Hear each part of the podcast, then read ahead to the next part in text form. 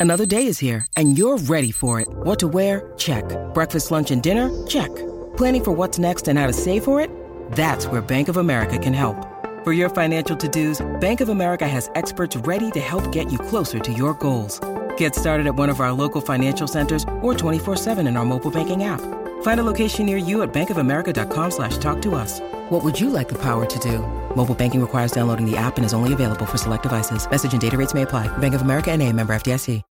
When you need mealtime inspiration, it's worth shopping Kroger, where you'll find over 30,000 mouthwatering choices that excite your inner foodie. And no matter what tasty choice you make, you'll enjoy our everyday low prices, plus extra ways to save, like digital coupons worth over $600 each week. You can also save up to $1 off per gallon at the pump with fuel points. More savings and more inspiring flavors make shopping Kroger worth it every time. Kroger, fresh for everyone. Fuel restrictions apply.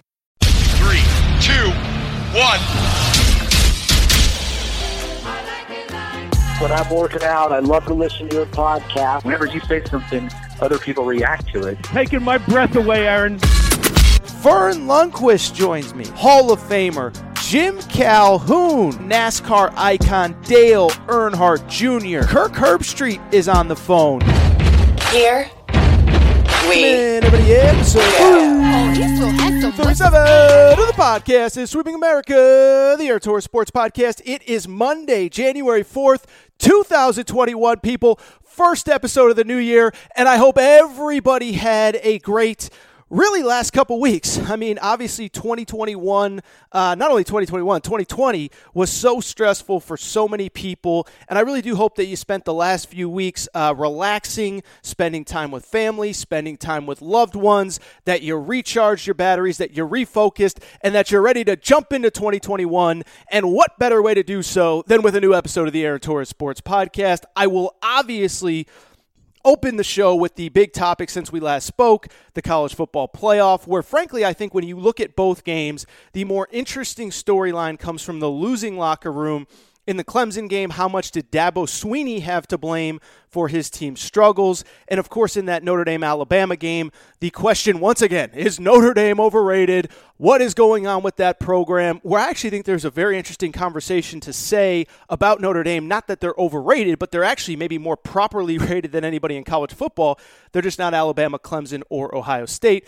From there, we'll talk about that Steve Sarkisian, Tom Herman switcheroo. Fascinating time in Austin. Uh, and then we'll take a little break. We'll come back with some college basketball. Dante Allen, what a story that was. We're going to load up on Dante Allen stuff. We'll talk about Rutgers beating Iowa. Tennessee suffering its first loss. And finally, Arkansas, very weird performance against Missouri, but I do still like that team in the big picture. Uh, before we get started, want to remind everybody please make sure you're subscribed to the Aaron Torres Sports Podcast. Listen, make it your New Year's resolution. Go ahead, subscribe. Hit that subscribe button if you're not already. iTunes, the Podcast Addict app. If you have an Android, the Podcast Addict app is the way to go. Podbean, Spotify, TuneIn Radio, wherever you listen to podcasts, make sure that you are subscribed to the Aaron Sports Podcast. Make sure to rate and review the show. Go ahead, give us a quick five stars. It really does help us move up those iTunes charts. And of course, if you leave a review, that helps too. Make sure you're following on social media at Aaron underscore Torres on Twitter, at Aaron Torres Pod on Instagram, and the YouTube page is just popping. Lots of good stuff from this show, additional interviews, additional segments that I don't do here. So make sure to find us on the on YouTube. If you just search Aaron Torres, I'm impossible to miss. Got that big ugly mug in front of that big Fox Sports sign. You'll find me. Uh, make sure to uh, find the YouTube page. All right, people, let's get into it. There is no more time to waste, uh, and let's get into what is obviously the biggest story since I last spoke with you guys, and that is the college football playoff. Not sure if you heard, two great games were played this weekend. Friday afternoon, Notre Dame versus Alabama. That game goes about as expected. And in the second game, Clemson plays Ohio State. Guessing you probably heard a little bit about them. Guessing you heard that it was a fun day of football if you love college football, starting, by the way, with Georgia Cincinnati, which was a fun game in the Peach Bowl. Uh, but let's talk about those two games. And specifically, I think we'll start with the second one, which is Clemson Ohio State, because to me, not to me, to everybody, that was the more surprising game, right? Notre Dame, Alabama, I think we all kind of thought, okay, you know, Alabama's going to win this game, going to win it pretty comfortably, and that's exactly what they did. Uh, but in the second game, I think most people thought Clemson were gonna, was going to win. I think most people thought Clemson was going to win convincingly, and instead the exact opposite happened. Uh, Clemson loses to Ohio State, or Ohio State beats Clemson, depending on how you look at it. 49 to 28 is the final score. A completely dominant effort by Ohio State in every way imaginable. Uh, Ohio State they went score for score early, but by the second quarter, 21 nothing run. And I know we don't talk about runs in football, but 21 straight unanswered points by Ohio State. They go up by 21 at halftime, 35 to 14. Second half, they roll. Final score 49 to 28 in a game that was just an Ohio State butt kicking from about the second series on. Justin Fields, by the way, was phenomenal. Ohio State finished with 639 yards of total offense. Justin Fields, six touchdown passes in a game where I think he got tired of hearing about how great Trevor Lawrence was. He was the better quarterback on the field on Friday afternoon, Friday night. I won't say that he's the better quarterback going forward. I don't think you blame Trevor Lawrence for the loss for Clemson. I think you blame Clemson's O line that couldn't block anybody all game long and almost got Trevor Lawrence killed. But as I look back on that game, uh, I think really two things kind of stand out to me outside of Ohio State's dominance, right? Like there's nothing to talk about with Ohio State's dominance. They kick butt. I'm not going to break down on third down and 11. Justin Fields did this and he's awesome. That's not what I do on this show. That's not what it's about. So let's break down kind of what I think are the two more interesting things that came out of this game. The first one is why did we doubt Ohio State the way that we did? And I know what a lot of you are thinking, and it's Monday morning, and we're all going to do the Monday morning quarterback thing and say, well, of course I thought Ohio State could win. I mean, it's Justin Fields, Ryan Day, bunch of draft picks all over the field. How would you, why would you pick them not to win? Well, I'll tell you why. I'll tell you why I think that most of the public did not have Ohio State in this game. It's because Vegas told me they didn't. I saw a stat where something crazy like 80% of the tickets that came on this game were on Ohio were on Clemson to beat Ohio State and to cover the touchdown spread. And so as I look back and I think back to the show that I did last week, to me, that is the single weirdest, most bizarre part of all this, right? Is like, why did we all doubt Ohio State? Because look, there's been games in the past where we knew one team had no chance against the other one. Notre Dame against Alabama this year few years ago, Michigan State played Alabama. Uh, Notre Dame previously against Alabama in the BCS championship game. There are plenty of games where we kind of came in and said that team has no chance, but that team that has no chance kind of fit a certain profile. This Ohio State team did not fit that profile at all. First of all, th- this little Sisters of the Poor team that we were acting like had no chance, and again, I'm not saying this, Vegas said it because Vegas said almost all of the tickets came in on Clemson, about four out of five, to cover the game, let alone to win outright, which was even higher. Um, Ohio State doesn't fit the, the bill of the team that we should have been treating as if they had no chance. First of all, we came into the season agreeing Clemson and Ohio State are probably the two best teams Alabama can maybe get there, but are we even all that sure about Alabama? So we're talking about a team that was a consensus top two to three at worst team coming into the season. We're talking about a team that, oh, by the way, the reason they fought back in July, August, September to get this season on the field was because they thought they had a team good enough to win the national championship. Oh, by the way, they got to the playoff last year, largely pl- outplayed this same Clemson team they were up 16 nothing at one point. They completely outgained them. So why were we questioning that Ohio State could win this game and even frankly why they could do it the way that they did it? Beyond that, I would also say that once Ohio State actually got on the field this year, I think the narrative that they stunk was probably a little bit overrated. Yes, they only played 6 games. Yes, I understand if you're frustrated if you're a Texas A&M fan or a Cincinnati fan or frankly a Clemson fan that they belong, and we'll talk about Dabo in a minute. But in the bigger picture, if you just look at the results, it's really hard to argue that this Ohio State team not only deserved to be in the playoff, but that they were good enough to win it. They only played 6 games. I get it. I just talked about it. But in the 5 games for Northwestern, they scored at least 38 points in their first 5 games. They did it in a bunch of games where they weren't at 100%. And oh, by the way, that Northwestern game that looked so bad, that had so many people question whether they belonged, First of all, that Northwestern team's really good. Don't know if, if you saw what they did to Auburn, but they destroyed Auburn in whatever it was, the Outback Bowl or whatever. And two, on top of that, uh, Ohio State was down like 20 players in that game. Chris Olave, remember him? Remember 134 yards receiving and two touchdowns in the in the uh, Sugar Bowl against Clemson the other night. That guy did not play against Northwestern. Northwestern did not have Master Teague, who is a guy who was the second leading rusher on this team. They were down a bunch of defensive players. So the idea that that Northwestern game was some huge indictment and that they stunk never made sense to me. And I, will say this like, I'm not taking a ton of credit. I picked Clemson to win the game, but I did talk about the idea that maybe we were not giving enough Ohio State enough credit coming into this game to begin with. I'll take it a step further. I will also give myself credit because I talked about this on the last episode prior to the new year. I talked about the fact that I thought Dabo Swinney was a real idiot for ranking Ohio State 11th in the last coaches poll, giving Ohio State extra motivation coming into this game.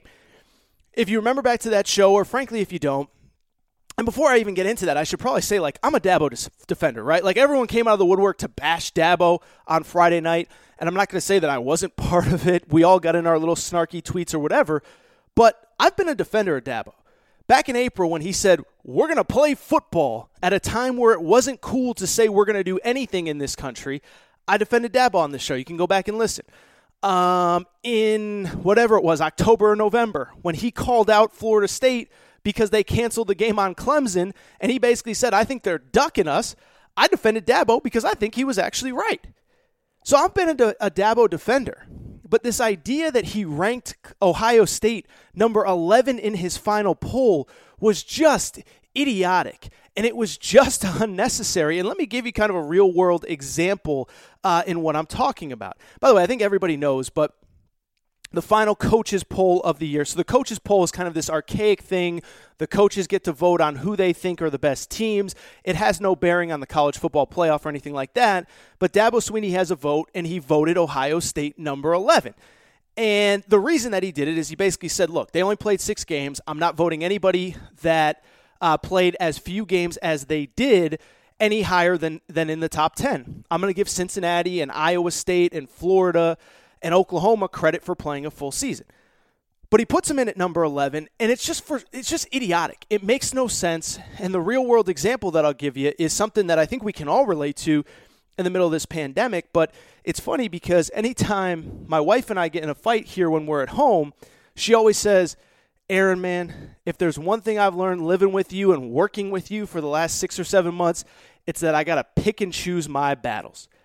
And I don't think Dabo did a good job of picking and choosing his battle in this one. Because I think there is a way that he could have said this and a way he could have articulated it without pissing off Ohio State, right? Like he could have come out and he could have said, you know, look, I respect Ohio State. I like Ohio State. I know to a degree he did this, but I respect Ohio State. I like Ohio State.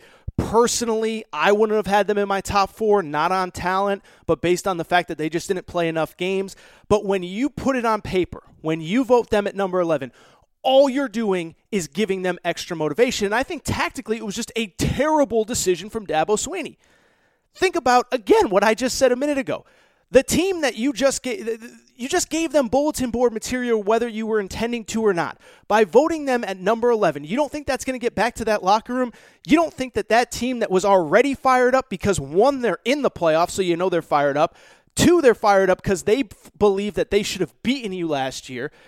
And three, on top of all that, now you give them the extra motivation of voting them number 11. I think a lot of this loss falls on Dabo. I'll take it a step further. I think his team largely played like a team that felt like they were playing the number 11 team in the country. Did anyone else besides me feel like there was absolutely no sense of urgency on the Clemson sideline? I mean, this isn't a knock on the kid because I, I think he played about as well as he could have given the circumstances. I remember late in the second half, or late in the second quarter, excuse me, when Ohio State is going up and down the field, up and down the field. I see Trevor Lawrence on the sideline and he's smiling. I'm not going to sit here and crush the kid. Oh, he doesn't care. No, Trevor Lawrence cares. Trevor Lawrence fought for this season. I'm not here to bash Trevor Lawrence. What I am here to say, though, is Clemson to me played like a team that felt like they could just show up. They're playing the number 11 team in the country, and that team has no chance. I know there were other variables. The Clemson offensive coordinator, play caller was out, but they did not play like a team that felt the urgency of a college football playoff. But that's also not to take away from Ohio State, which had an incredible, incredible game plan. And so as I look back at this game, I want to make sure I give proper credit to Ohio State because they were absolutely incredible. Uh, and I also want to, uh, you know, at some point we'll talk about Ohio State versus Alabama. But I think to me, the bigger story is Dabo here. You didn't have to do it, it was unnecessary. And I do think ultimately it cost your team in a way that it shouldn't have, but it did. All right, let's talk about the uh, second, the second game of the day, which was, of course, the first game of the day, and that was Notre Dame, Alabama. Uh, interesting game to say the least. You know, I just talked about the betting perspective, the betting angle with the Clemson Ohio State game, and I think it's probably worth noting here because Alabama jumps out to a 14 0 lead. Uh, Najee Harris is hurdling dudes like it's the Olympics, um, and Alabama was kind of basically completely in control the entire game. We'll get to it in a minute. There was a moment in time where I think Notre Dame could have came back, Final score 31 14, but the score is not reflective of how close the, the score is not reflective of how one sided this game was.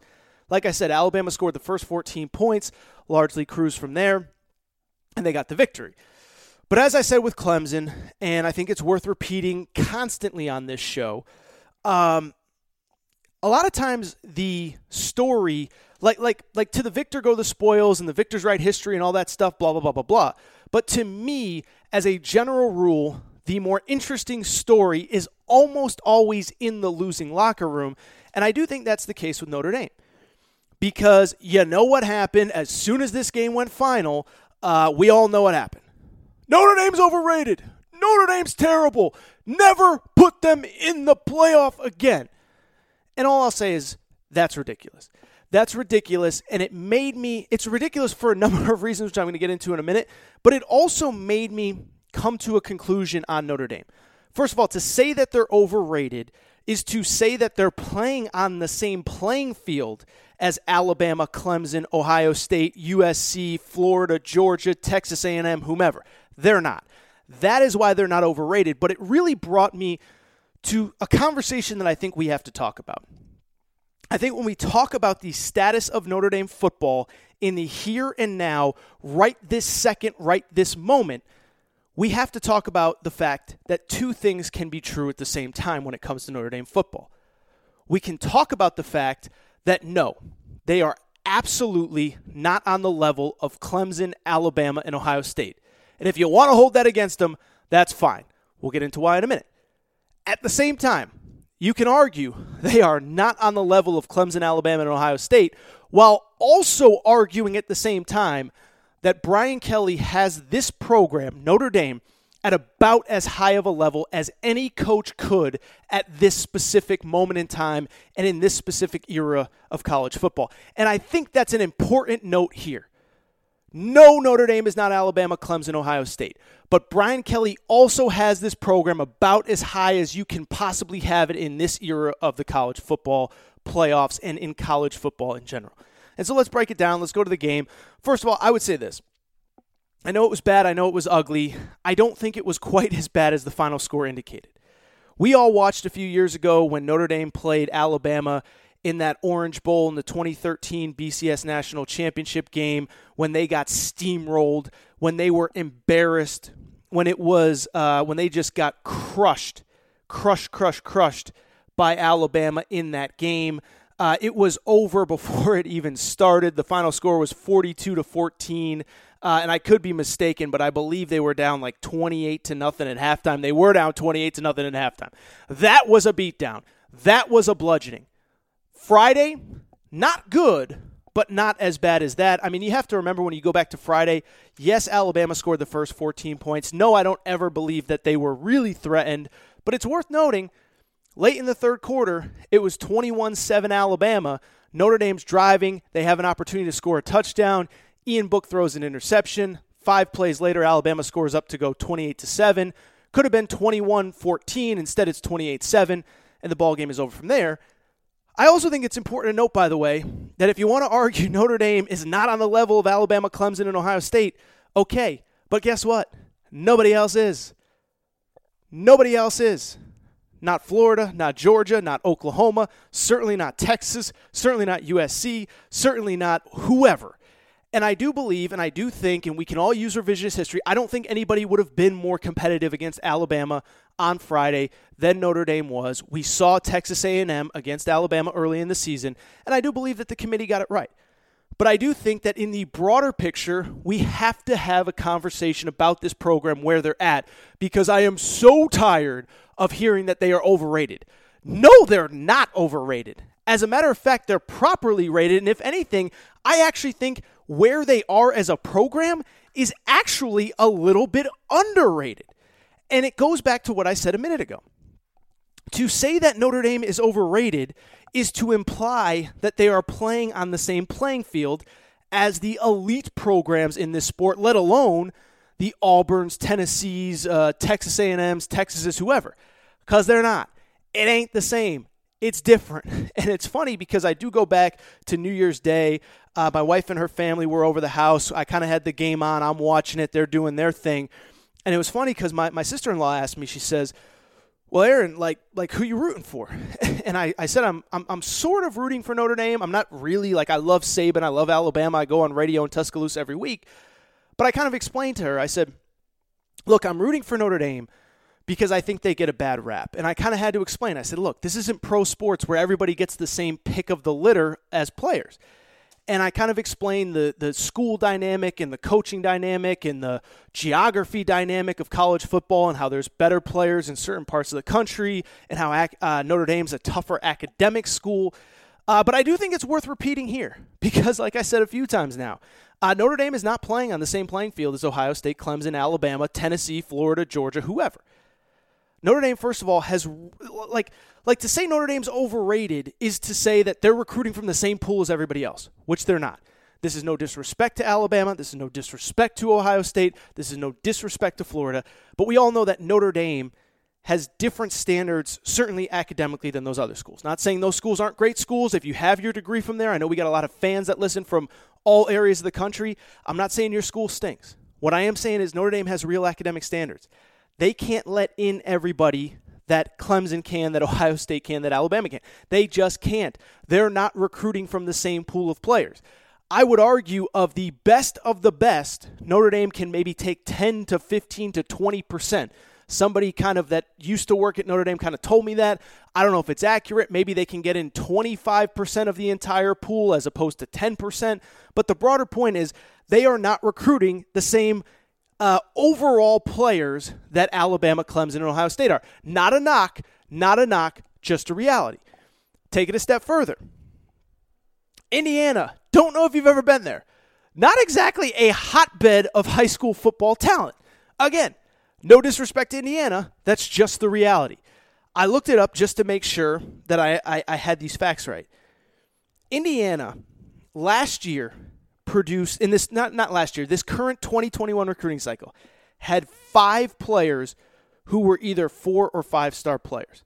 And keep in mind, just because they're they're rated that way doesn't mean that they're they're good enough academically to get into Notre Dame. Um, you know how many Florida had? Florida had 56 high school players rated four or five stars. Texas had 52. Georgia had 29. Indiana had five. Don't know if you've been in Notre Dame. It's cold, it's dark, it's snowy, it's not for everybody. And I would take it a step further with the school itself. And I talked about this on the previous episode, but I think it's worth repeating. Is if you've never been in Notre Dame, what you very simply need to know is that Notre Dame is in the middle of nowhere. Like I said, it's cold. It has about I believe, uh, 7,000 or so undergrads, excuse me, about 8,700 undergrads, compared to Ohio State, which has close to 47,000, Alabama, which has 29,000. And it's just a completely different school. It's rural, it's suburban, it's cold. Uh, I mentioned this on a podcast previously. There are no co ed dorms. So, on top of the fact that you can only recruit a smaller pool of players, even within that pool, there are just going to be kids that are, are not interested, right? Like, I think Clemson at this point, like, everybody's interested in. They're, they're getting players from California, they're getting players from the Carolinas, from Virginia, from Pennsylvania, from Georgia, from Florida. Everybody's interested in Clemson. What does it not have that you want? If you're not very good in school, they can get you into school. If you want to go to the NFL in three years, they can get you into the NFL in three years. Uh, if you like warm weather, they got warm weather. If you like fraternities and sororities, they got fraternities and sororities. But Notre Dame, Notre Dame, 8,700 undergrads, and as I said on a previous episode, no co ed dorms. And so you have to recruit a specific type of kid, not saying they're better or worse than the kids that go to, I don't want that to be the, the, the sticking point here. But the broader point is they are not recruiting all the same players that Alabama and Clemson and Ohio State are. Small school, middle of nowhere, religious undertone, academics are real. No co ed dorms, which, by the way, matters. Like you think it doesn't matter, but it does. I know we got a lot of guys that listen to this show. I know a lot of you guys like me went to, I don't even know where you went to college, but I went to a big public university. You know why? Because I like parties and I like girls and I like to have fun. And if I had a choice to go to Notre Dame, I probably wouldn't go. So I'm just saying, like, this concept that we have to always tear down Notre Dame. I'm not saying they don't want to win a national championship. And I'm not saying one day they can't get there. Because again, I thought they played Alabama as well as anybody could have, not named Ohio State and Clemson and they're closing the gap and they're getting closer and they were competitive with Clemson when Clemson didn't have one of the greatest quarterbacks potentially in the history of college football. But like I just can't wrap my head around this idea that Notre Dame is overrated. I actually think they're properly rated and if they're if anything they're a little bit underrated. I'll take it a step further. It's another conversation for another day. But if Brian Kelly is doing this at Notre Dame with the academic restrictions, with the geography issues, with the recruiting restrictions, Imagine what he could do if he went to LSU or Florida or USC. There's a reason that his name has popped up for some of these jobs now, and it's because he's sitting there like, dude, I'm banging my head against the wall. I can't recruit all the same guys as all these guys. Let me see what it would be like on an even playing field. Not trying to tear down Notre Dame, and for the record, also not trying to disrespect Alabama, who had an incredible, incredible, incredible, incredible performance. They are the best team that I have seen from start to finish this year. We'll have plenty of time to talk about the college football playoff championship game and talk about Alabama specifically. I'm sure I'll have my buddy Ryan Fowler on at some point over the next few days to talk about it. But the broader question becomes like, dude, can we stop with the Notre Dame is overrated stuff? I'm not saying they're Bama, Clemson, and Ohio State, but by the way, nobody is, and they have real limitations that nobody else does.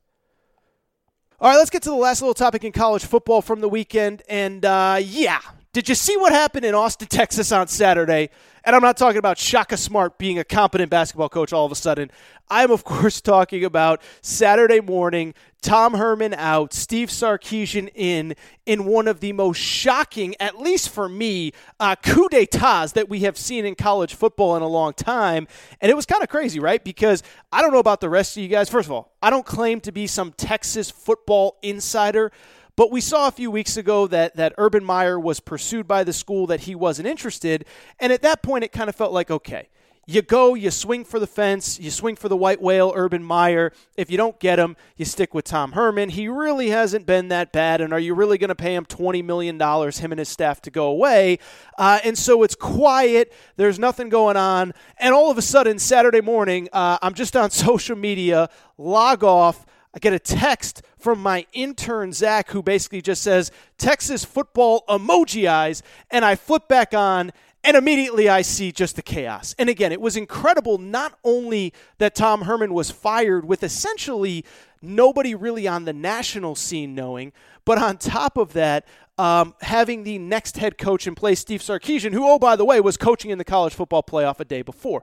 And so let's get into the hire a little bit because I'll be honest. If you listen to this show, uh, if you listen to this show, you know that last week when Auburn hired Bryan Harsin, I kind of I admit it. Like at first, I was kind of eh, and then the more that I thought about it, the more that I was like, okay, this actually makes sense. I can actually get behind this. And in a lot of ways, that is how I feel about the Texas Tom Herman firing for Steve Sarkisian hiring. To any Texas fan that that's listening, I'm not to lie. At first glance, I was kind of like, eh, Really? You fired Tom Herman to get Steve Sarkisian? But I think the more that I thought about it, the more that I talked to smart people, the more that I did my homework, the more that I actually think it's a really, really, really good move for Texas. And I really think if they're ever going to catch, just let's start with Oklahoma. Forget Alabama, Clemson, Ohio State, who we just talked about a minute ago and just focus on Oklahoma in the Big 12. If this was really the move that they were going to, to if they if that's really the move that they want, start with Oklahoma, then get to everybody else. I do think they needed to make a move, and I do think they made the right move. And I think it does start with Tom Herman because I do think that myself, like a lot of you, as I just said a minute ago, listen, I don't live in Austin. I don't eat, sleep, and breathe Texas football. I follow it, I cover it, I talk to people around it. But when I looked at the Tom Herman era, say 48 to 72 hours ago, I kind of said, like, look, kind of what I just said about Brian Kelly a minute ago. Two things can be true. He's not the answer long term. Um, he's not the guy that's going to get them to that elite, elite, elite level, but he's not terrible either, right? Like seven and three this year in a pandemic should have been eight and three because they didn't play Kansas. Uh, won ten games a few years ago. This guy's really not that bad.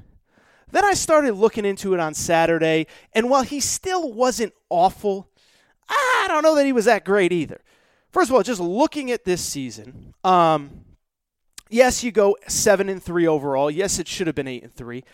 But let's look at who he beat. First of all, he lost to the two best teams in the conference by far.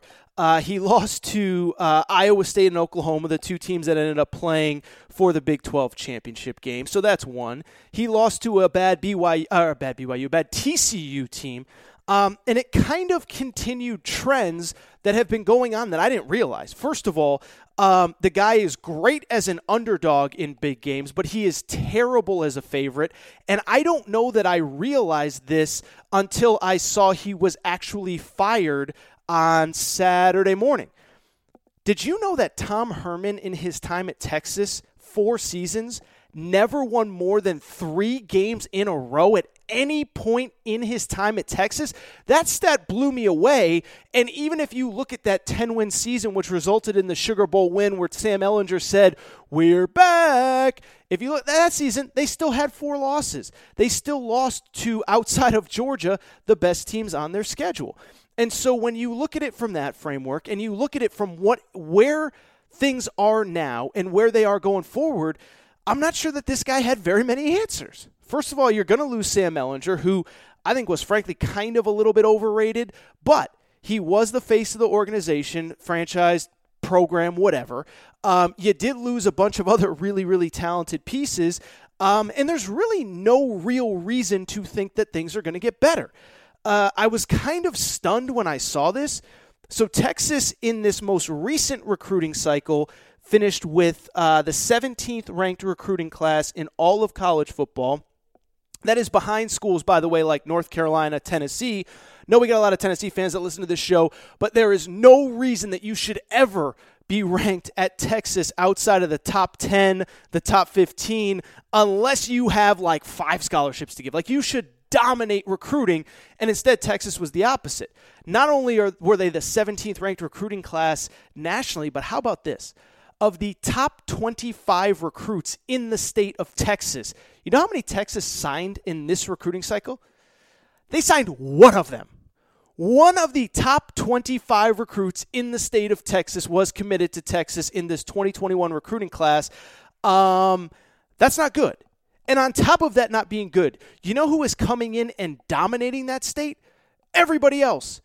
Alabama has five of the top 25 ranked recruits in the state of Texas committed to Alabama. Not a good sign for the future of Texas football with the idea that Alabama is coming into your state and getting guys. LSU is coming into your state and getting guys. Ohio State Garrett Wilson, wide receiver stud. Uh, he is a guy from Texas who is at Ohio State this year. I believe Baron Browning, their best wide, uh, linebacker, is from the state of Texas. Not good when everybody else is coming in, let alone the fact that Texas A&M, which just won the Orange Bowl, has six of the top 25 players committed in the state of Texas. So you're coming off a recruiting class where you have one of the top 25 players in the state of Texas committed, and there's no reason to think it was going to get better in 2022, right? First of all, you had the number one quarterback in the country committed. He decommits, is now going to Ohio State. But on top of that, all the fans and all the parents and all the players know, bro, you're on the hot seat, Tom Herman. No disrespect, but we saw the reports. We know the school went after Urban Meyer, and we know that if they don't fire you this year, they're going to fire you next year. So it's hard to imagine the scenario where any of the elite recruits in 2022 um, decide to go play for Tom Herman in Texas. I would say on top of that, I heard some really awful stories about kind of just the way he treated people. And I'm not here to sit here and say, oh, college football, like it's all kumbaya and everybody's best friends. Like I'm guessing, you know, Nick Saban isn't roasting marshmallows in the backyard with his players. But, you know, I heard stories and give credit to uh, the, the folks at 24-7 sports who cover texas all the time chip brown who broke this story taylor estes who i actually had on my radio show on saturday but she was telling stories about how you know tom herman would see players in the facility and wouldn't make eye contact with them wouldn't say hello to them um, the way he burned bridges with a lot of his former assistant coaches and so when you factor all that in that it wasn't going in the right direction, that even though you went 7 and 3, you didn't really beat anybody of substance. I kind of think maybe it was the best for everybody, not just for Texas, by the way, but how about Tom Herman, who gets $15 million to go sit on the sidelines, maybe go work for ESPN next year? Think about what went wrong, try to figure it out, and he will get another head coaching job at some point, um, and, and, and just be better at the next spot. So I, I, get why it was done. I get why it happened. And now I think the second question becomes why Steve Sarkisian was the right guy. And when I look at this situation, I think it's it's actually pretty simple. Um, like I said, first of all, I was not crazy excited about the hire when it first happened. And the first reason was like, you know, Steve Sarkisian had his issues at USC. And I'm not here to say that anybody would be perfect at Texas. Even Urban Meyer comes with his own issues. But obviously, look, Steve Sarkisian had some troubles off the field, substance abuse issues, all that stuff. And I would say, on a very serious note, I hope he's okay. I hope he's moved past it. But at first, I was kind of worried and I kind of thought about it like, dude, is this guy ready for the pressure cooker that is Texas football? But when I heard him kind of talk about his experience at USC, and I'll say this too I live in LA, people don't think of USC as one of these crazy, ravenous fan bases like an SEC fan base, like in Oklahoma, like a Texas, like in Ohio State. I'm telling you, USC fans are cuckoo for Cocoa Puffs, okay? Love them. Respect them. They think they should be where Ohio State and Clemson is. I don't necessarily think they were they are wrong, but USC is is I would argue as much pressure as as Texas is or any job is. On top of that, never forget, Steve Sarkisian was a link to the glory days under Pete Carroll. So it's not as though he hasn't dealt with pressure before. Not to say he'll handle it perfectly at Texas. I don't know that anybody will. But I do believe that he's grown. I do believe that he's matured. And I think beyond that, um, I think he kind of understands what he did wrong to lead him to the situation that he ended up with at USC if you watch the introductory, I guess you call it a press conference, but it was really a Zoom press conference. Sark talked a lot about, look, man, I made a ton of mistakes when I was the head coach at Washington and at USC. And the one thing I've learned since then, the one thing I've learned while working in the NFL, the one thing I've learned talking to Nick Saban and working for Nick Saban is the idea that, um, like, I got to delegate and I can't do this all by myself. And I can't run a program like Texas uh, without – hiring really, really, really smart people around me, putting it on the coaching staff, putting it on the players, putting it on the support staff. And so I think Steve Sarkisian gets it. I think he understands he can't be the guy that he was at USC, and I really do think that he has learned from Nick Saban. And I would say on top of that, I think that's a factor too. Listen, I know we all joke about like the Nick Saban um, uh, rehab tour, and I, I, use rehab loosely, and I hope people understand I'm not making fun of Sark when I say that, but like that's a real thing in college football. Well, look at what Nick Saban has done for a lot of these guys. I mean, Lane Kiffin, yeah, he's still a little goofy and says some stuff that he shouldn't sometimes. That guy had a really good first year at Ole Miss, all things considered. Mike Locksley at Maryland's playing, doing pretty well for himself, all things considered, after making a pit stop at Alabama. Um, you know, you go on and on down the list. Butch Jones, we'll see what he does. But Butch Jones got off the radar for a few years, ended up at Alabama. Charlie Strong is there now. So we'll see. But I do think he learned from Nick Saban, and I do think he is the kind of guy that Texas needs. I think he's a guy that's going to hire smart people on his staff. And I think he's a guy that's going to bring a style that is going to be attractive to recruits, not only in the state of Texas, but wherever to make Texas a nationally relevant program. Now, I know in day one, hour one, minute one, he's not going to have the talent that he just had at, at Alabama with DeVonta Smith and Najee Harris and all those guys. But man, there's there's plenty of talent in Texas, and when you can put on film and you can show them all the ways that you used all those players, all the points that you put up, how dynamic the offense was, I think the guy is going to be pretty appealing to high school recruits. I think he'll be smart enough too to basically hand the defense to somebody else the way that Ryan Day has at, at Ohio State, the way that Lincoln Riley has at Oklahoma. And so I think, again, when you're trying to find a guy that can compete with Lincoln Riley at Oklahoma, I think he's the guy. I think he's young. I think he's energetic. I think he's going to recruit well. And of course, it does matter who he hires and all that stuff, but I think he knows what his limitations are and he also knows what his strengths are. And I do think that's important when you look at this job and you look at how Steve Sarkisian fits in. So I'll just tell you this I'm really excited. Listen, I'm old enough to remember when Texas was actually really good and when Texas Oklahoma was a real rivalry.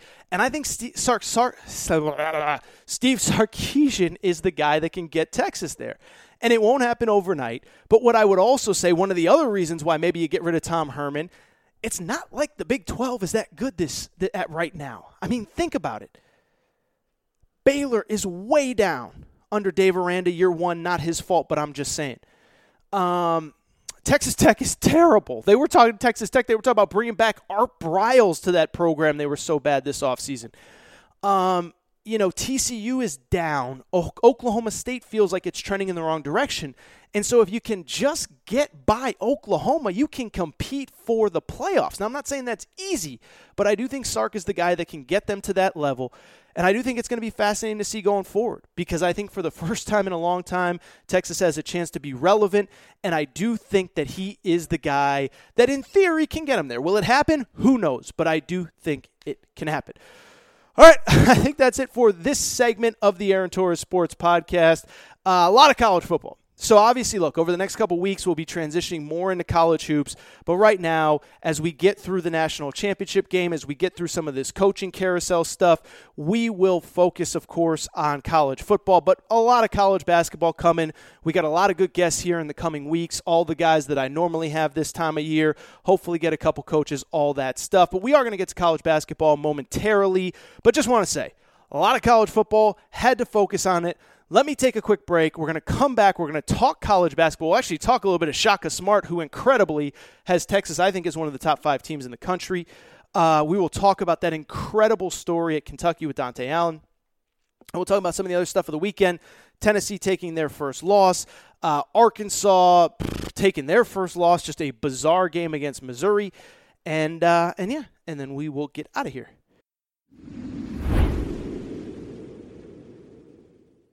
All right, everybody. Uh, I am back.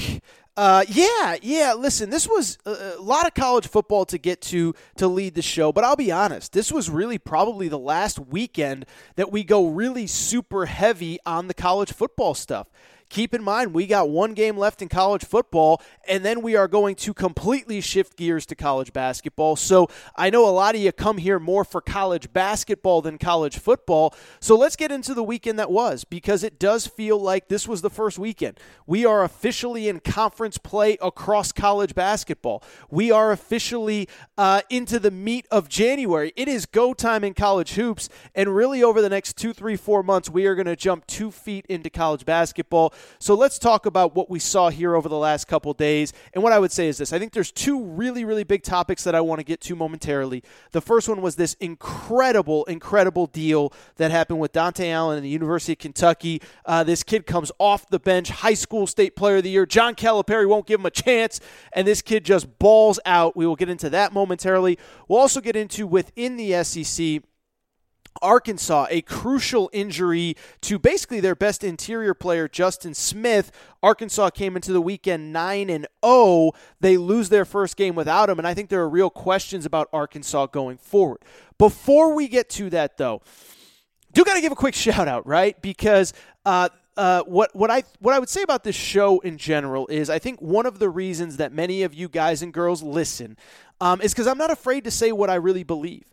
And sometimes that's not all pretty, sometimes it's not glossy, even for the best and brightest in sports, right? I've criticized John Calipari the last couple weeks. I've criticized Jim Harbaugh. I've criticized whoever. Um, and I'm not always right, and I'm not always wrong, and it's not always whatever. But in the moment, as as my radio partner on Saturday nights on Fox Sports Radio, Arnie Spanier says, we do the show today. And because of that, I have to be fair and balanced and honest with my coverage with what I do at a particular time. And so I bring that up because over the last probably three years, two years since I started this podcast, I have crushed one individual, uh, maybe more than anybody else, and that is Shaka Smart.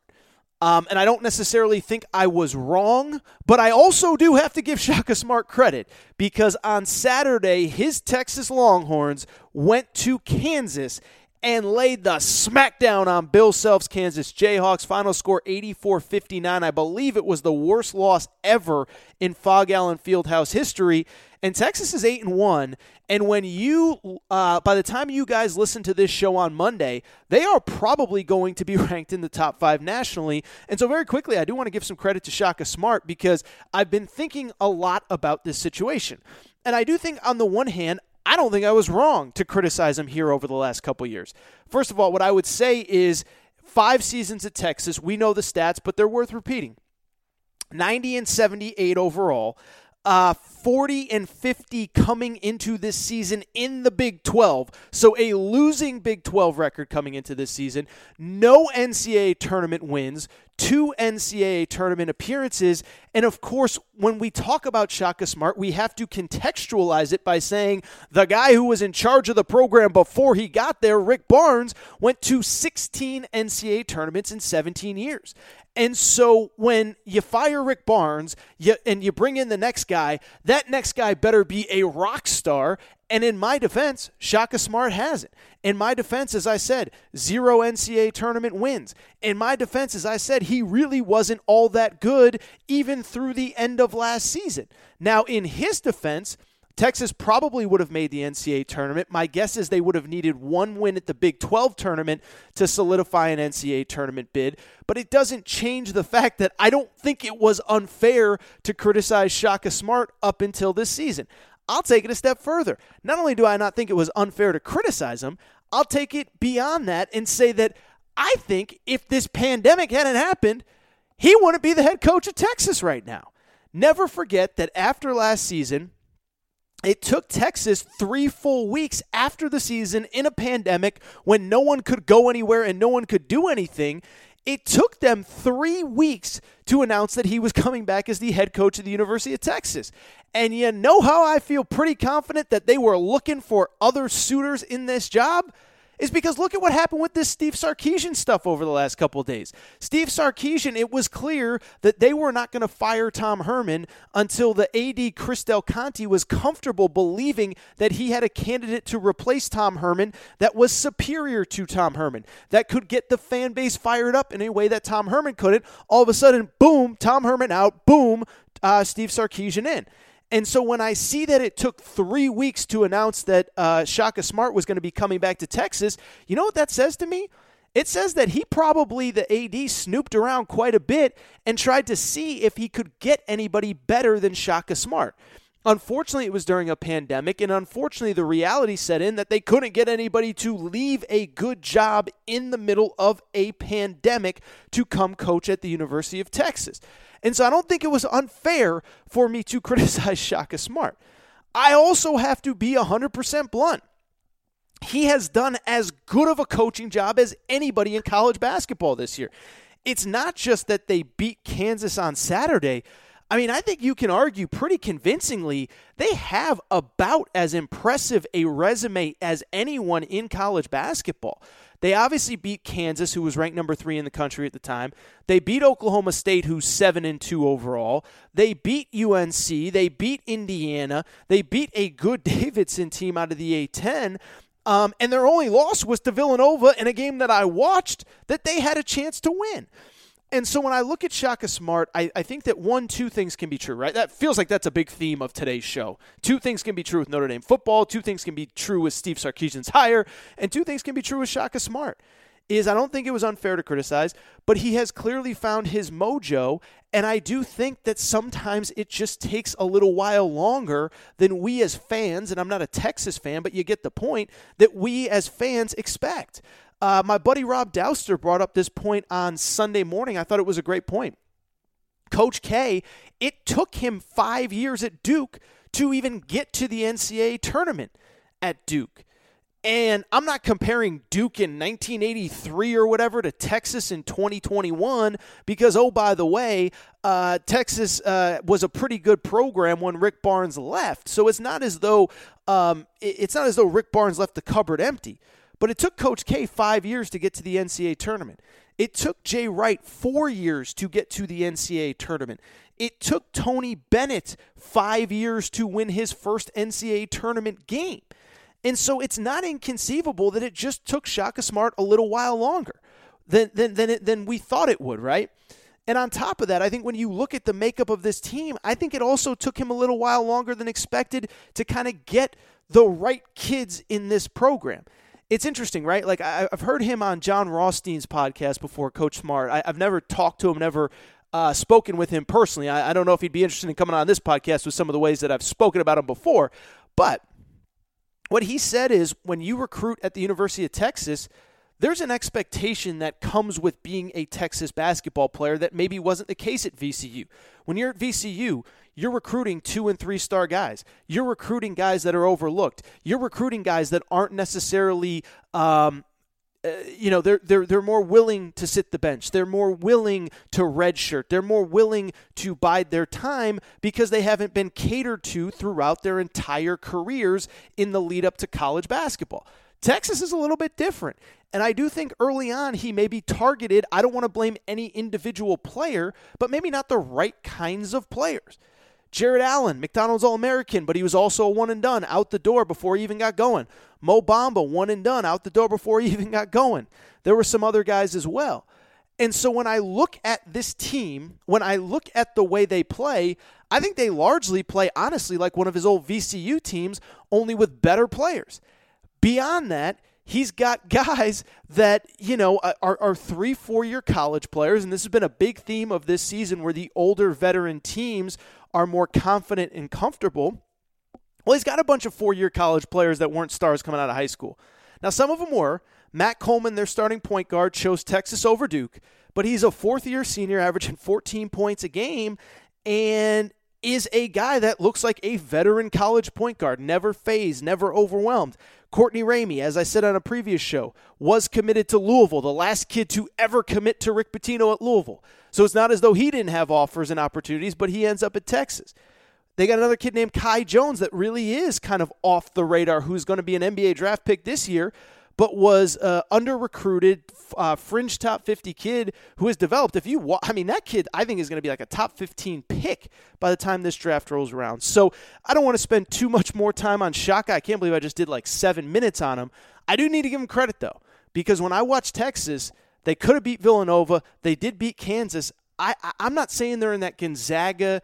Uh, uh, uh, Baylor, and I still think Tennessee is in that elite category. We'll get to Tennessee in a minute. But I think they're right there, man. I think they're right there, and I think they're an interesting team to follow. And it's a credit to Shaka Smart, who I've been very critical of. You know who else I've been critical of over the last couple weeks? How about John Calipari? Uh, not sure how much you've been listening to this show. I've been very critical of John Calipari, uh, and I called Kentucky basketball basically the Michigan football of college basketball in the sense that I don't want to keep talking about them because I, I don't want to keep talking about a team that is uninteresting and doesn't win.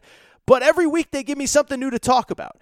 Uh, and for the first time in about six weeks, I got something really good and fun to talk about, and that's a win over Mississippi State on Saturday. And so I'm not here to talk. First, first of all, we got a ton of Kentucky fans that listen to this show, and you guys know I'm not just here to talk about a win, but man, does a win feel good. Instead, though, what I am here to talk about is how the win happened, what happened, and why it was one of, and I'm not exaggerating when I say this, one of the most surreal, incredible things that I have ever seen in my time covering college sports. So for for the layman, this is um, what I'm going to do is I'm going to kind of give you the details and then give you the story behind the story, and then we'll get into the game themselves. For the layman, the reason the game was so cool was because Kentucky, not sure if you heard, kind of stink. One and six coming into this game. They hadn't won since their opener against Morehead State, had lost six in a row, had looked miserable at times. Nobody's playing well. They can't hit threes. They're turning the ball over too much. Well, Calipari sort of shakes up his lineup. Then he gets ejected. But this kid comes off the bench named Dontaie Allen, and he goes berserk. Kentucky had not hit more than, uh, I think, six three pointers. They hit more than six three pointers in any game this year one time, okay? Six three pointers as a team. Dontaie Allen comes off the bench and goes 7 for 11 for 3 from 3, 23 points overall and is bananas. And I mean he is like, you know, a, a 6 foot 7 Steph Curry, like step back, fade away, off a pick, two hands in his face. This kid cannot miss. So that story is cool enough in and of itself. But what makes it cooler is the story behind the story. And I have so many of you guys who listen to this show religiously, guys and girls. And I appreciate so much that you guys support this show, listen every episode. But the reason I bring that up is because I talk about often. Sometimes it's not just the story, but it's the story behind the story, which is so cool. And I don't think there's a better example of this than Dontaie Allen at Kentucky. And here is the story behind the story for the Kentucky people that are not diehard Kentucky fans. They don't know the backstory. Dontaie Allen is, by all accounts, um, at least in the past decade or so, one of the best high school players in Kentucky basketball history, at least in modern history. Was Kentucky Basketball Player of the Year, averaged 40 points per game in his senior season, and he committed relatively early. Uh, you know, it was his, the end of his uh, summer of his junior year, so it's not like he committed as a sophomore, but it's not like John Calipari took him at the last minute. But after he redshirted last year, there was a car accident and then there was a knee injury. Um, everyone was kind of wondering is this kid ever going to get his shot or, or is this kid going to get a shot at all? And it's one thing to not give the local kid a shot uh, when you're winning, right? It, it's one thing, you know, 2014, 2015, Kentucky's going to Final Fours and they have Derek Willis and Dominique Hawkins, two local kids sitting on the bench. It's another thing when you're one in six and you can't get out of your own way and you can't do the one thing that Dontaie Allen does well, which is fill the basket. Kentucky came into Saturday afternoon last in the SEC in scoring, and they got this kid sitting on the bench that averaged 40 a game in high school, and Calipari just refuses to play him. And not only does he refuse to play him, but I've talked about it a little bit on this show over the last couple weeks. He refuses to play him with the most absurd excuses imaginable. After one game, Calipari says, Well, you know, I got to let my other guys miss before I can start bringing guys off the bench. And in a way, I got what Calipari was saying. What he was saying was, I can't pull a guy every time he misses a shot, or his, that guy's confidence is going to be shot. But the way he said it was bad enough. And then on top of that, uh, one, you're crushing uh, the kid. You're, basically saying, I don't have any confidence in that kid, but I have too much confidence in these kids. And second of all, you're kind of giving off this this vibe that there's entitlement within the program. That if you're a five star player, it doesn't matter how many shots you miss. We're going to keep running you out there. So there's that.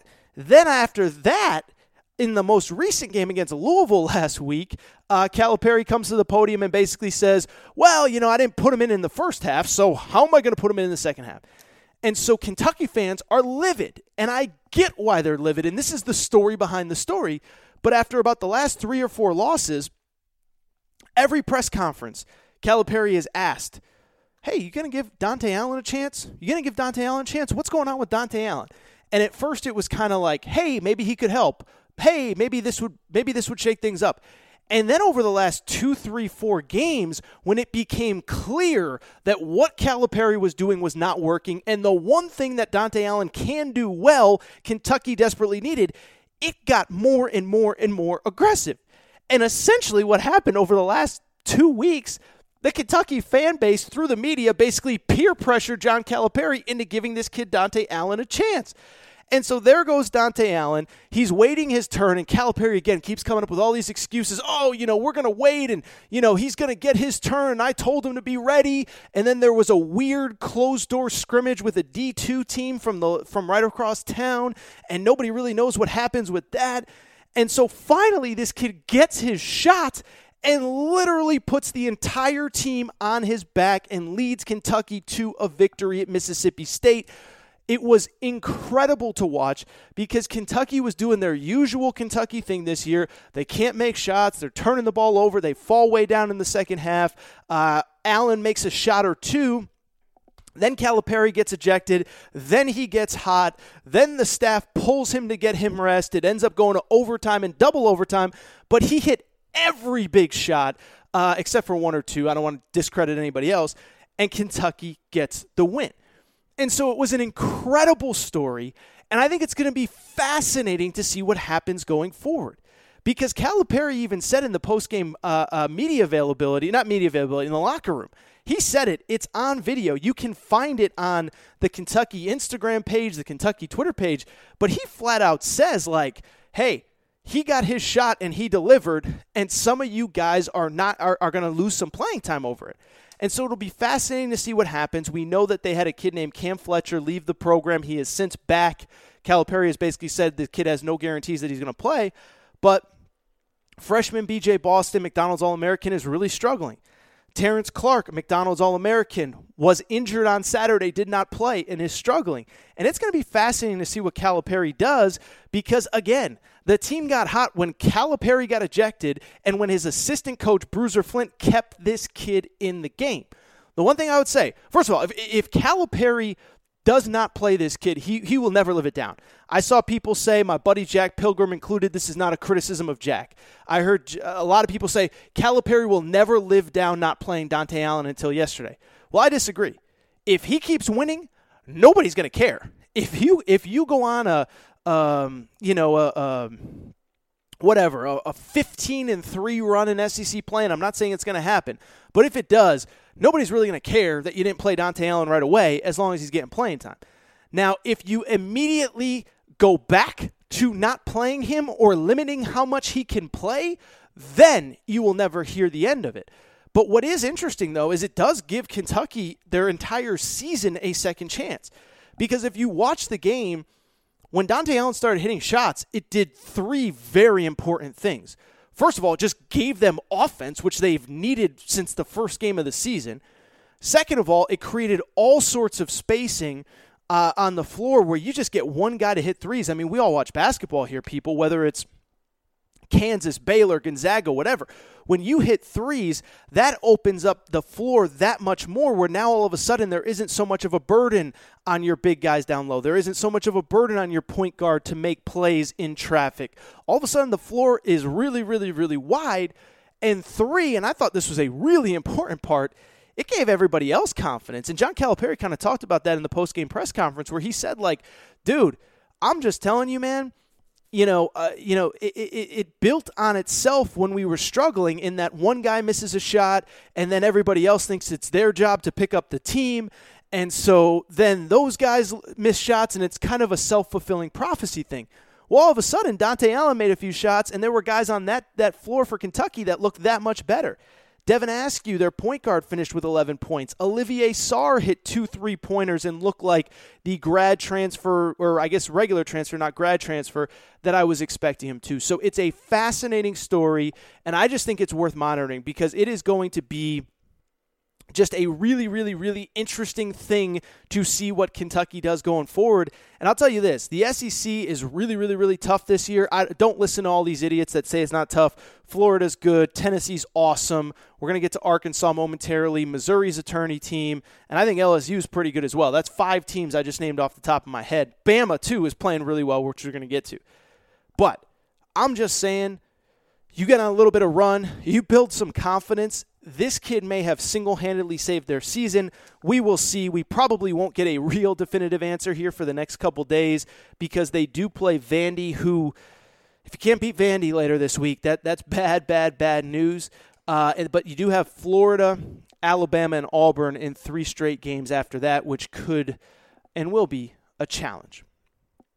Outside of Alabama, uh, outside of Alabama, outside of Kentucky, there is one other big picture kind of thing that I think happened that really is going to shake up college hoops, specifically in the SEC this weekend, and that is an injury to Arkansas's Justin Smith. Justin Smith is a forward at Arkansas, was the second leading rebounder, but really is the best rebounder. If you look at any stat that matters, the guy that's the, the leading rebounder is Connor Vanover, who's a seven foot three center.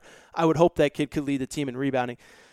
But Justin Smith, it happened and it's fascinating. And it's fascinating because if you want to go back to last week before the new year, um, I was ready to be geeked out on Arkansas basketball on this podcast because if you watched Arkansas, I guess it was Wednesday night, they played Auburn at Auburn and they looked awesome.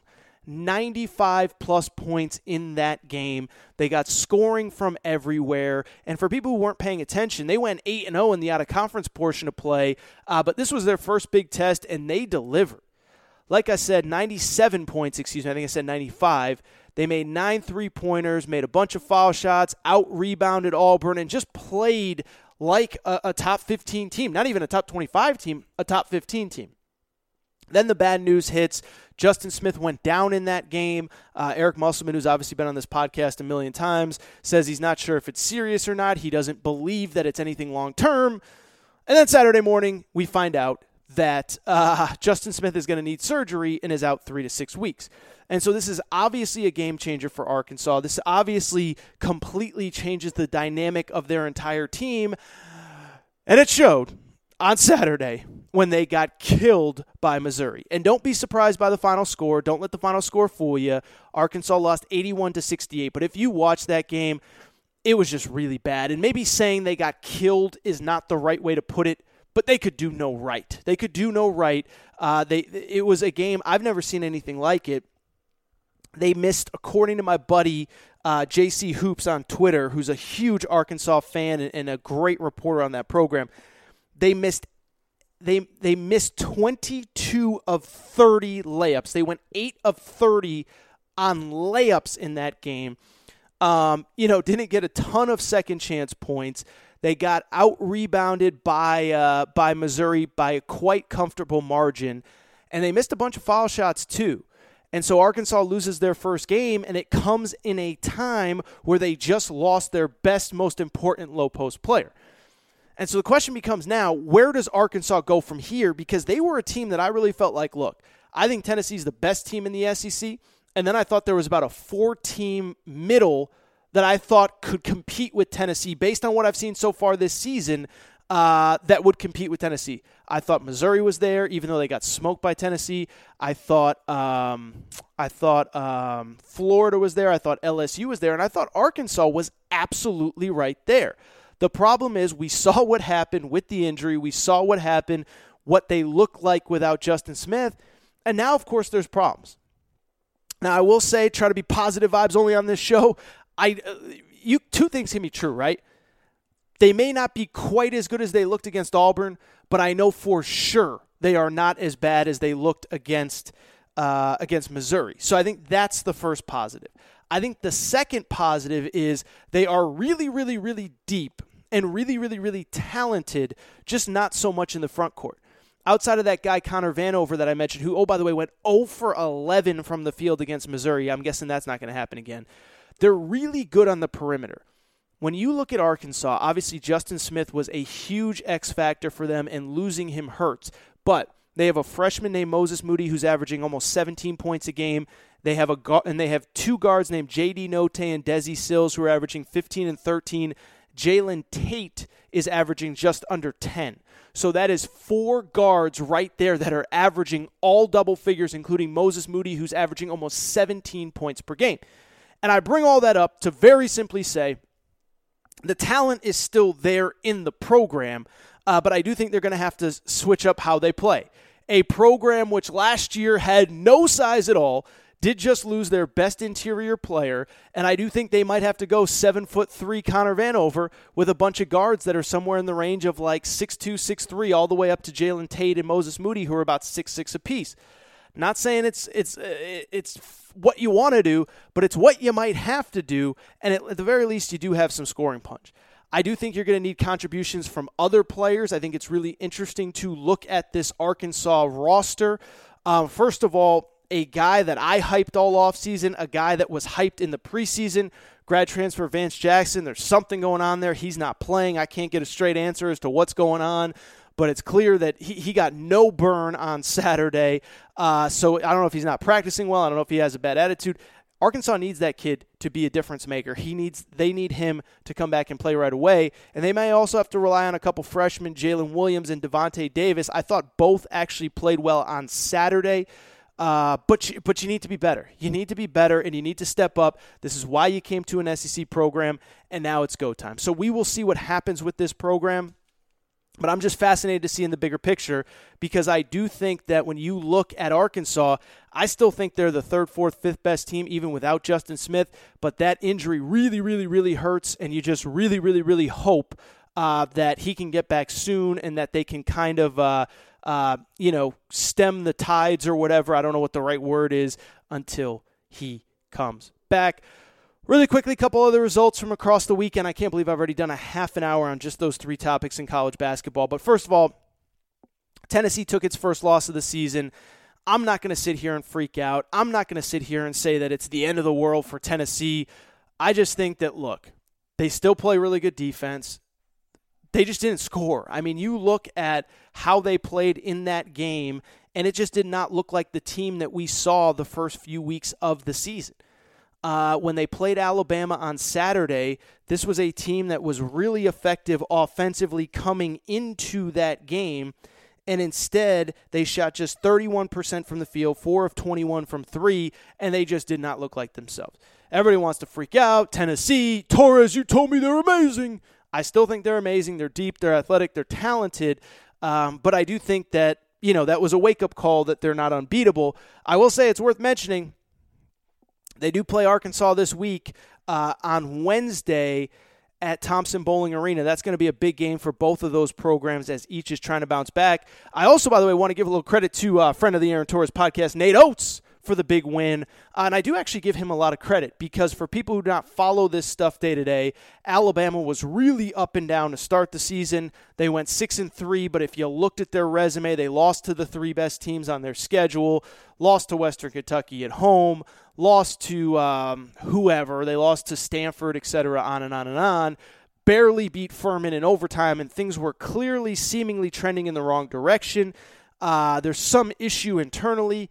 He's Nate Oats suspends John Petty. Yes, he is still in college basketball. He suspends John Petty for a game. He suspends another player named James Rojas for a game. And since those guys came back, this has been a completely different program. They beat Ole Miss on Saturday or on during the week 82 to 64. Ole Miss was, along with Tennessee, one of the best defensive teams in college basketball. And then on Saturday, they doubled down with the win at Tennessee. And this team that loves to shoot three seems to have finally found its stroke from beyond the arc. They finished 10 to 20 from the three point line. And so Alabama might be another one of those teams in the SEC that is worth monitoring because they seem to finally hit their stride. Whew. Okay. I think that's it.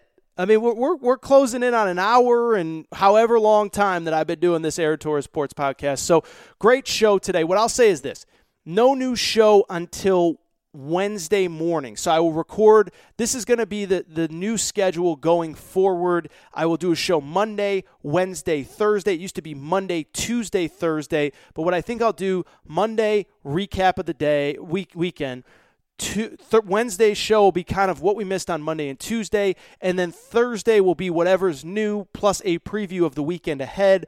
Obviously, these next few days we'll talk a lot of college football, college football playoff, but we'll also talk college basketball. Like I said, Kentucky has a crucial, crucial, crucial game against uh, Vanderbilt that they just have to win if they're going to get back on track. Uh, and Arkansas, Tennessee, all of a sudden is that much more important with both those teams losing. So, that amongst the many big stories in college basketball this week. Before we get out of here, really quickly, please make sure you're subscribed to the Aaron Torres Sports Podcast. As I said a million years ago when this show started, make it your New Year's resolution. Do it for Torres. iTunes. the Podcast Addict app. If you have an Android, Podcast Addict is the way to go. Podbean, Spotify, TuneIn Radio, wherever you listen to podcasts, make sure that you are subscribed to the Aaron Torres Sports Podcast. Make sure to rate and review the show. Go ahead, give us a quick five stars. Let us know what you like, what you don't like, all that good stuff. Make sure you're following on social media at Aaron underscore Torres on Twitter, at Aaron Torres Pod on Instagram, and also make sure you're following um, not only on social media but YouTube as well. I do have a YouTube channel, like I said. If you look me up, you can find me uh, pretty easily. And uh, yeah, a lot of the segments from this show, plus some other stuff that isn't from this show, makes the uh, the college uh, or makes the YouTube channel. So Aaron Torres on YouTube.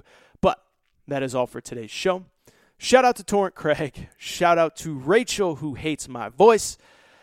I will be back Wednesday with another episode, with the second episode of 2021 on the Aaron Torres podcast. Talk soon, party people. It is Ryan here, and I have a question for you. What do you do when you win?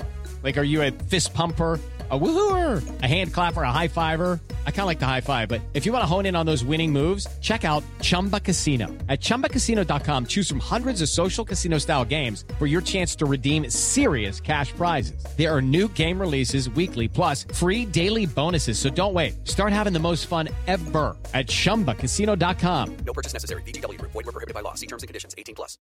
With the Lucky Land slots, you can get lucky just about anywhere. This is your captain speaking. Uh, we've got clear runway and the weather's fine, but we're just going to circle up here a while and uh, get lucky. No, no, nothing like that. It's just these cash prizes add up quick. So I suggest you sit back, keep your tray table upright, and start getting lucky. Play for free at LuckyLandSlots.com. Are you feeling lucky? No purchase necessary. Void where prohibited by law. 18 plus terms and conditions apply. See website for details.